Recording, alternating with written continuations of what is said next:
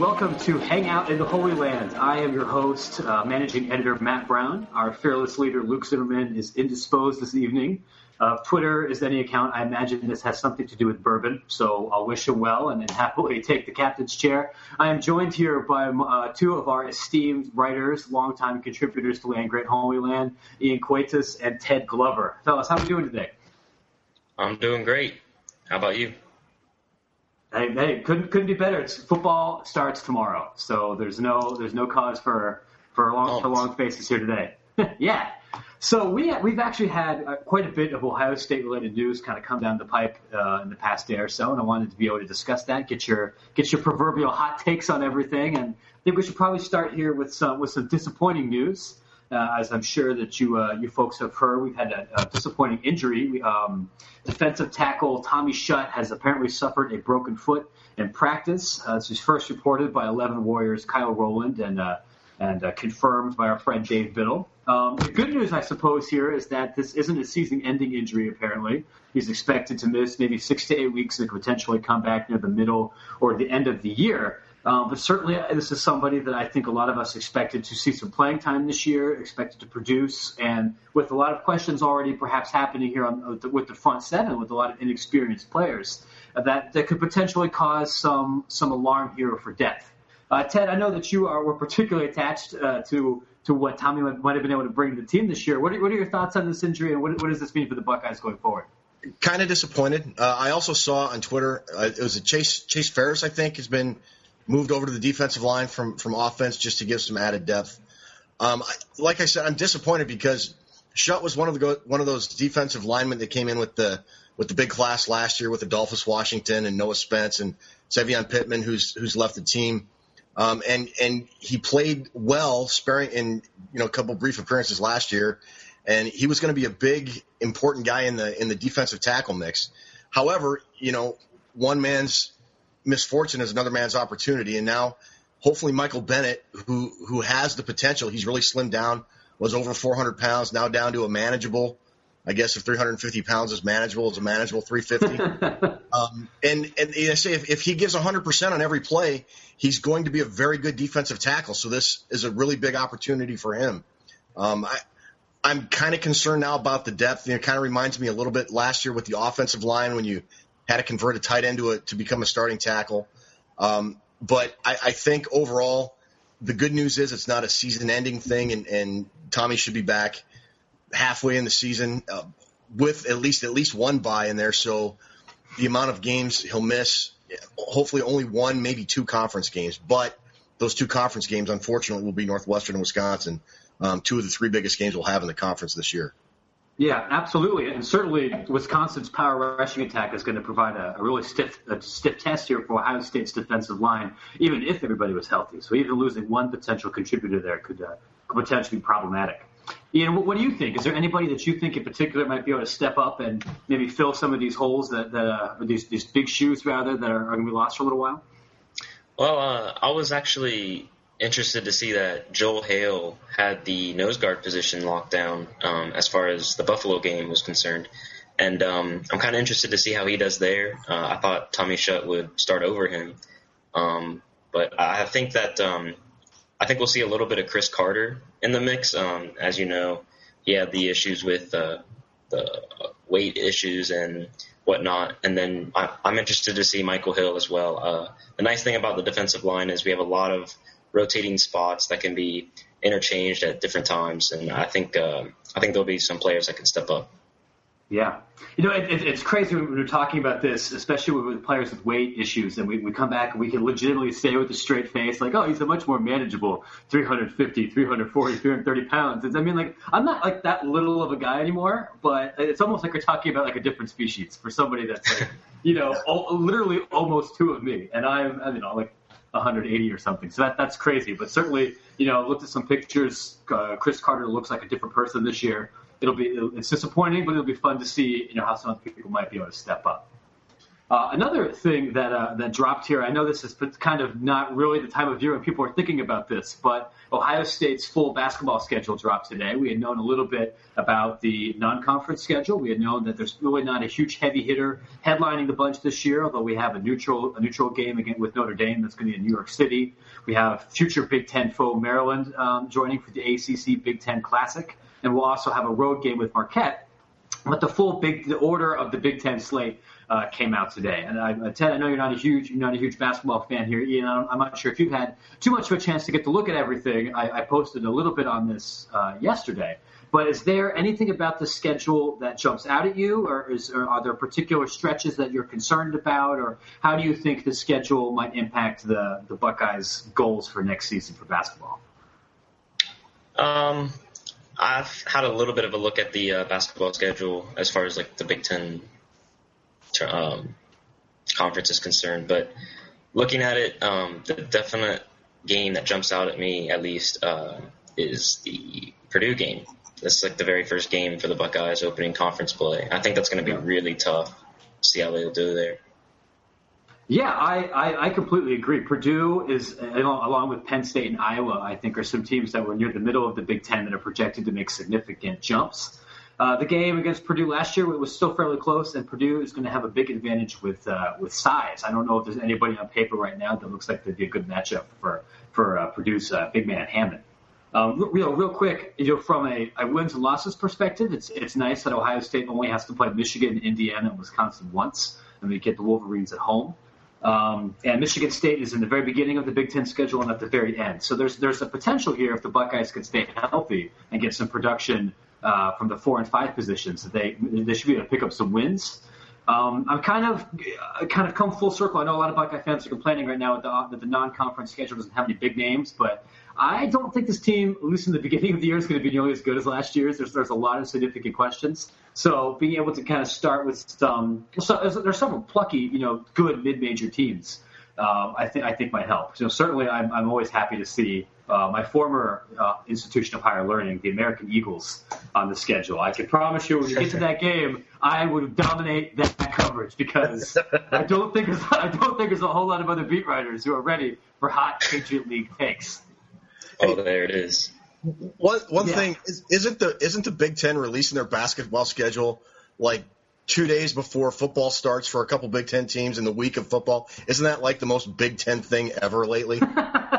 that's a totally that's a great point, and I hadn't really thought about it. I, I, maybe you know next time I talk to Scott Chipman or something, Chipman, or next time I see him, I should say you know maybe wait off a week on that because I don't think a whole lot of people's heads are in the game right now for for Big Ten basketball because football is coming, oh. and that, my friends, is what we call in the business a segue. Because there is a football, there is a football game that is happening this Saturday featuring our Ohio State Buckeyes and the Bulls of Buffalo. And you know, I've been I've been looking around. I think the line for this game is somewhere between 35 and 36 and a half ish. You know, somewhere in that that five touchdowns range, which seems. I mean, like Ohio State's going to be a really good team and everything, and Buffalo is, you know, maybe a fringe bowl team, but five touchdowns is a lot. Do, do you guys? I don't know if you're, if you're either of you are gambling gambling men, but do, do you think that Ohio State's going to win this game by more than five touchdowns? Yes. Okay. Why, why, why do you think that? I, I, I don't. I'll, I'll, be the first guy to admit I don't know the Buffalo Bulls all that well. Um, okay. Not a lot of people outside of Buffalo uh, probably do, but I do know Ohio State, and I do know Urban Meyer's coaching philosophy and and the talent that he's brought in, and I would be hard pressed to see a, a mid-level team like Buffalo, and this, I don't mean to disrespect Buffalo at all, but they're going to have a hard time playing with all the athletes that Ohio State has on both sides of the ball. And and I, I think if if Ohio State gets a little bit of momentum early in the first quarter, a, a quick touchdown drive or a, a three and out followed by a touchdown drive, it's going to be one of those you know waves crashing upon the upon the beach sort of thing. And I I, I just I just don't see Buffalo being able to hang with, with Ohio State on their best day. I, I really don't. Okay, fair enough. Ian, Ian, what do you think? What are what are what are Buffalo's chances of making this a little bit spicy? Well, could I see Ohio State winning by five or more touchdowns? Yes. Um, do I think it will happen? Probably not. Um, I think it'll be more along the lines of three, maybe four. I mean, it's it's not it's not going to be very close. Um, if if the best player on your team is a linebacker, I think offensively you're probably going to have a bad day. yeah, I I, I, th- I think that's fair enough. It's hard to envision a situation where Buffalo is going to be able to score enough points, even if their I think if their defense is, is playing really well. Is there a is there somebody in particular? Uh, I guess Ian, you I'll start with you. Somebody in particular for on Ohio State side that you're really looking to to have to make a statement or have a really big opening game. Well, I was really looking forward to see what Jalen Marshall would do. Um, he's the quarterback turned wide receiver um, coming out of high school. He's a freshman. Um, I know he was having some issues with uh, concussion, so I'm not sure whether he'll we'll see him in that game or not. Uh, he's listed on the depth chart, so I'd have to assume we will. Um, so he's definitely one that I'd like to see. Um, some of the wide receivers like James Clark or um, Dontre Wilson, who can be you know uh, wide receiver or running back, kind of in the um, H position. Um, I'm kind of interested to see both what they can do. Um, so I guess that's pretty much it for that. Okay, that's yeah, that's that's fair. There's certainly a lot of really young, exciting skill position talent that can uh, potentially will make a big name for themselves in this opening game. Ted, what about you? Who who are you looking for to come out here? I know you talked about this a little bit in the piece you recently posted, but who are you looking for to come out and make a really big statement in that first game? I think it all starts and ends with with Don, uh, with uh, Braxton Miller. Ian made some great points. I, I really want to see Dontre Wilson. Um, I, I, think he's going to add a dimension to this offense that that we didn't see last year. Um, when you hear everything that that we've heard about Miller in the offseason and how he's he's been a, a really good uh, at uh, um, working with the quarterback coach, and, and he's had a really good offseason and a, and a fall camp and everything else.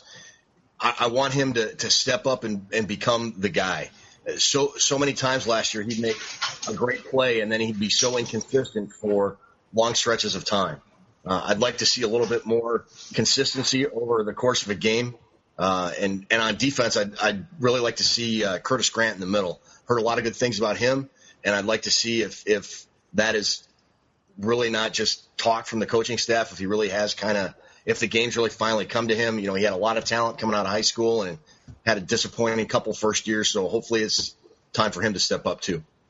Yeah, I know. I, I, I could not agree more. I think it's exciting to talk about potentially all these new really fast toys that are, that are part of the Ohio State offense. But yeah, you know, I, I agree. For me, the number one thing that I want to see is continued consistency and growth as a passer from Braxton Miller. It's easy to forget, I think, with how successful Ohio State was last year, that this offense was not really at all consistent. And there were multiple games last year when, like, literally the Buckeyes would take an entire quarter off. You know, we forget, you know, the Buckeyes scored, you know, 62 gajillion points against Nebraska. I think had like one first down in the first quarter. They're like, we the, UC, the UCF game was a blowout, and then Ohio State just like didn't show up in the third quarter. There was a quarter against Cal, and well, it's really refreshing to know that you can have three consecutive three and outs and then have X-Brax drop like a 62 yard run along the sidelines. It's going to be really important to kind of show steadiness and making the right reads, making the, the right short passes, showing some consistency because that's what's going to completely obliterate teams if we can t- take that 62 yarder and also drop the, um, you know, the consistent seven, eight yard gains. The uh, and, and, certainly, yeah, on, on, defense as well. There's a lot of questions I think around the linebackers being able to show that there's there's consistency from there as well will be critical, especially since I think Buffalo's going to try to run the ball a little bit more, but they're going to want to throw it. Yeah, they've got a very good running game too, so that's going to be a that's going to be a good first test for the front seven. Yeah, yeah, yeah, absolutely. Like I, this is this is not like a, a cream puff game in the sense that like UMass or Eastern Michigan might be. I mean, I, a lot of smart people are thinking that that this Buffalo team should be in, in contention for a bowl. They should be able to, to beat or at least hang with some good teams in the MAC. Um, I don't really see a way, barring catastrophic injury or, or like a minus seven turnover margin, that that uh, Buffalo can win this game. Um, but I could certainly see a way where you know, maybe the Buckeyes start slow like they did last year, and you know you look at the scoreboard ticker and it's like Buffalo six, Ohio State three, and everyone freaks out on Twitter, and then Ohio State wins like fifty two to seven or something. Like you know it's uh, that's that's kind of that's kind of how things go. real real quick, there's one of the things that I want to talk to you guys about. Um, I don't know. This there was some talk about this on Twitter a few days ago, and I wanted to. I, I was able to get a copy of it. Our, our the New York Times best-selling author um, and noted Michigan man John U. Bacon has just uh, has finished a book called Fourth and Long: The Fight and so, the Fight for the Soul of College Football, which you can see here. And uh, I, first, I wanted to kind of unequivocally recommend this book. I, I just finished it. It has it's an excellent um, behind the scenes look at the Ohio State, Michigan, Penn State, and Northwestern season last year, including some really neat details that we might have missed before. But it's also, I think, a really fascinating look at what it is that makes college football really exciting to us and how there are potentially some really worrisome economic trends heading into the sport. I mean, certainly, I think we saw that with the addition of Penn State and, excuse me, with the Rutgers, the Maryland. That was universally panned by everybody, and but the just that was they were brought in just because of the money, sacrificing potentially the uh, Midwestern traditions of, of the league. Um, but also the increase in ticket prices, the the, uh, the increase in advertising everywhere, uh, the, inc- the proliferation of bowl games that nobody's really excited about.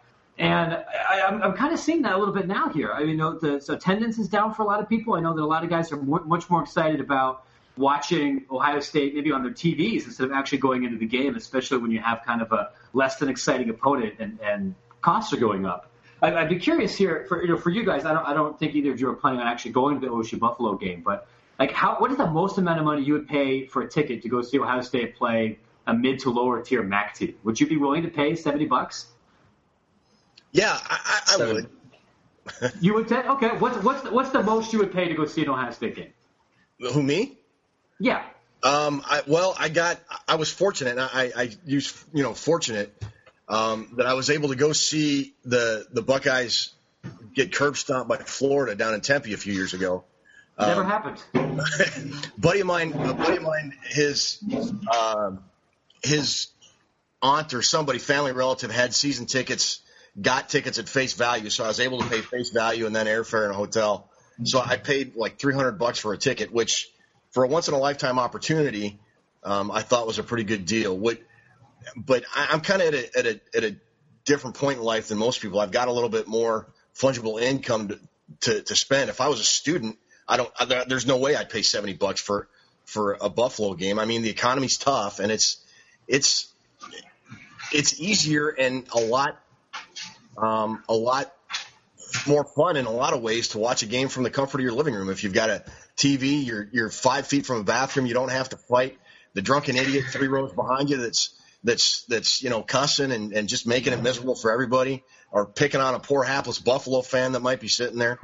Um, God that, bless that those of, poor Buffalo fans. That kind of stuff just really kind of turns me off. So I'd pay, yeah, I'd, I'd pay seventy bucks to go see a game if if I could, but um, it, I, I prefer watching the games from from the comfort of my living room. There's just with the advent of HDTV and all the other interactive stuff, um, you can get on the computer and, and check a bunch of different stuff real time. Which, if you ever go to a stadium, I'm sure Ohio Stadium is like any other stadium in the world where you can't get cell phone reception because 60,000 people or 100,000 people are trying to get on Twitter at the same time. So it, it's uh, the stadium experience, at least to me, in this day and age, isn't what it was a few years ago. Okay, you know it's funny you mentioned that. Ohio State actually just announced that that uh, they're they're adding some additional towers from Verizon to kind of try and alleviate that problem with you know 100,000 people all trying to tweet at the same time. So it'll be interesting. I'll have to check in with some folks who are at the stadium to see if that reception gets any better. What, what about you, Ian? You're, you're kind of you know you're at a different place in your life. You're you know, you're just starting college. Would would you pay 70 bucks to go see a, a, a middling game, or, or how like how much would you pay right now to go to go be there for OSU Buffalo? Uh, right now, I'd probably have to say like at most 35, 40 bucks. I mean, even then, I personally have always enjoyed um, the comfort of my own home when watching the game. You know, on TV, you get to see replay and you know analysis from the commentators. Like I, that's just something that I enjoy. Um, I know you can see the replay and stuff on like the big board that they have at um, Ohio Stadium. Uh, and obviously, you can't substitute for what it's like being in the crowd and feeling the energy of the stadium. But something, it's just something that I've always enjoyed is just being at home and watching the game. Sure. You know, I I, I, I feel the same way in, in a lot of ways. Um, I'm probably going to uh, go to three college football games uh, in person this season, but one of them is going to be at East Carolina because my mom just got a professorship job there. My ticket's going to be 20 bucks because there's no way in hell I'm paying $75 to see East Carolina and like Tulane. You know, no disrespect to, to either of those schools. Um, but and, and you know I'll probably go to Ohio State Northwestern and I'm to try to go to the the BYU Wisconsin game. But yeah, I, I agree. Like even though now that I'm at a point in my life when I have a real job and I know my wife has a job, so we have we have two incomes coming in there. It's tough to justify even like 55 bucks a ticket, especially because then you go in there and I'm going to have to pay four dollars for a bottle of water when it's 102 degrees. Um, I don't have to pay seven bucks for a hot dog. Yeah. And you know, if if I want an adult beverage, that's you know that's that's going to be a ton of money, and there's parking, and I got there's you know people yelling and everything, and it's you know as a as a college student when when the tickets were a little bit more affordable because they're they're kind of subsidized, I, I wanted to go, but I also didn't really feel bad about leaving in the third quarter, so I can get back to my my, my couch and my laptop and and kind of have my, my own personal space. I, given that college football is so emotionally and romantically driven relative to the NFL, I'd be concerned that. And Ted, I, I mean no disrespect here for this, but I think that there's this is something that we, we, we want to be able to encourage students and younger people to be able to to have a large part in in, in, these experiences. And I worry that if we're pricing people out or we're changing the stadium experience enough, so people under 30 or young families can't go, then we're we may be losing a little bit of what makes college football great. Like if you guys have seen the aerial shots of like Penn State when they're doing a whiteout, like those are a lot of students, there's a lot of like recent grads, and that looks awesome, right? Yeah, I mean, it's, like I would. It, it, it's unfortunate in a lot of ways because the, you know, with the advent of of the modern bowl system, I, I think it was Woody Hayes that said once you start introducing money into college football, you're going to ruin it. And this was what 25, 30 years, well, 35, 40 years ago yeah. that, that he said uh, pretty close, something like that. And, and a lot of Ted, you still with us? All right. Yeah. Uh, well, I, I, I, Ted, Ted, Ted will be coming back there in a second. I'm going to assume that, that he was going to say that, yeah, in a lot of ways, money has uh, done that. You know, had a negative impact to college football. You could say that Woody was ahead of his time in a lot of respects, and that certainly that certainly sounds like one of them. It's interesting here at this book, kind of. You know, there's there's a lot of villains in here, whether whether it's ESPN or Mark Emmert or or Delany. But one guy that he specifically points out, and this might be because the author is a Michigan man, but uh, Michigan athletic director Dave Brandon uh, a former Bain Capital bro with Mitt Romney is, is kind of listed as a, a principal culprit uh, for changing the, the incentives and influences in, in, college sports, and maybe not for the better. Um, certainly, you know that, that's that's going to be a huge storyline coming into this season. Potentially, some huge huge changes are happening here to the sport, and that's something that we'll continue to watch and cover here on Land Grant Holy Land.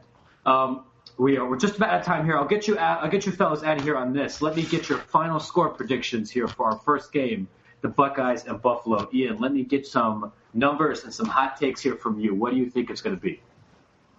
Oh, all right. I'll go with um, 38 to 17 in Ohio State victory. Uh, I think Braxton Miller has a great day uh, through the air. Uh, I think he'll have about a little over 80 yards rushing. I don't think he'll quite get the uh, 100 yard mark, but um, I definitely think Ohio State will win this one pretty easily. All right, 38-17. I certainly would not lose any sleep if Braxton Miller is not running for 100 yards because that means he's not running that much. Uh, Ted, what, what, do you think? What's your what's your hot what's your hot take score prediction? Well, I, I, I said they cover, so I, I, better let's see, 35. So okay, let's go. Let's public school math from Ohio for one. let's go. We're all, we're all public school kids here. 52 to 10, Ohio State. I, I think. Uh, there, there's a lot of there's a lot of stuff going on about there already people are already talking about Ohio State's schedule, and I think the only way um, that Urban Meyer can that can he can quell some of that is if he just puts the pedal to the metal and, and runs it up, and I I, I think he's going to do it. It's going to be completely uh, a, a completely different way of doing things than we did with with the Jim Tressel and, and that era, but I, I I just see him going pedal to the metal for full four quarters, and and Ohio State looking pretty good on Saturday. All right. Yeah, I, I, wrote a little bit about that. I guess this will be two days ago when, when this actually publishes. And that kind of presents a unique um, set of expectations when you play these teams, and it's not enough just to win by like 21 points, but there's these external pressures just beat the ever living crap out of people. Where you know there's, I, I don't know if, if the team's going to internalize that, but certainly I think a lot of fans and writers are going to be expecting you know 40 plus win bloodlettings in order to to quell the critics. I, I'm kind of gone back and forth on this here. I think the Buckeyes will cover. I think that they're going to start a little bit slow, but will win somewhere around 45 to 10, uh, setting up for an interesting matchup here uh, next week. Ian, you, I, I, think I've rudely interrupted you here. Did you have something else that you wanted to add? I just wanted to say that, um, you know, to backtrack a little bit, um, I don't. I think that I understand what you're coming from with the, um, you know, having to blow everybody out uh, idea because it makes sense, but I think that to go 24 and 0, you know, undefeated two seasons in a row, I think is incredible. You don't see that very often in college football. Um, so I think I think sports writers and you know the people that do the polls, I think they'll give Ohio State the benefit of the doubt when it comes to playing teams. I mean, there might be a couple drops or something here or there, and I, I just in the end, I don't think it'll matter that much because if you go 24 0, I mean, you, you're pretty good. Well, that's true. That's a good point. yeah. Yeah, well, we, we can only hope, fellas. It's been a pleasure. Let's uh, let's leave the good people here on, on that beautiful note of going 24 0. Um, I, you know, once again, I'm, I'm Matt Brown. That's Ian. That's Ted. Uh, we will be back with you hanging out here in the Holy Land next week. Uh, in the meantime, uh, go Buckeyes. Go Bucks. all right.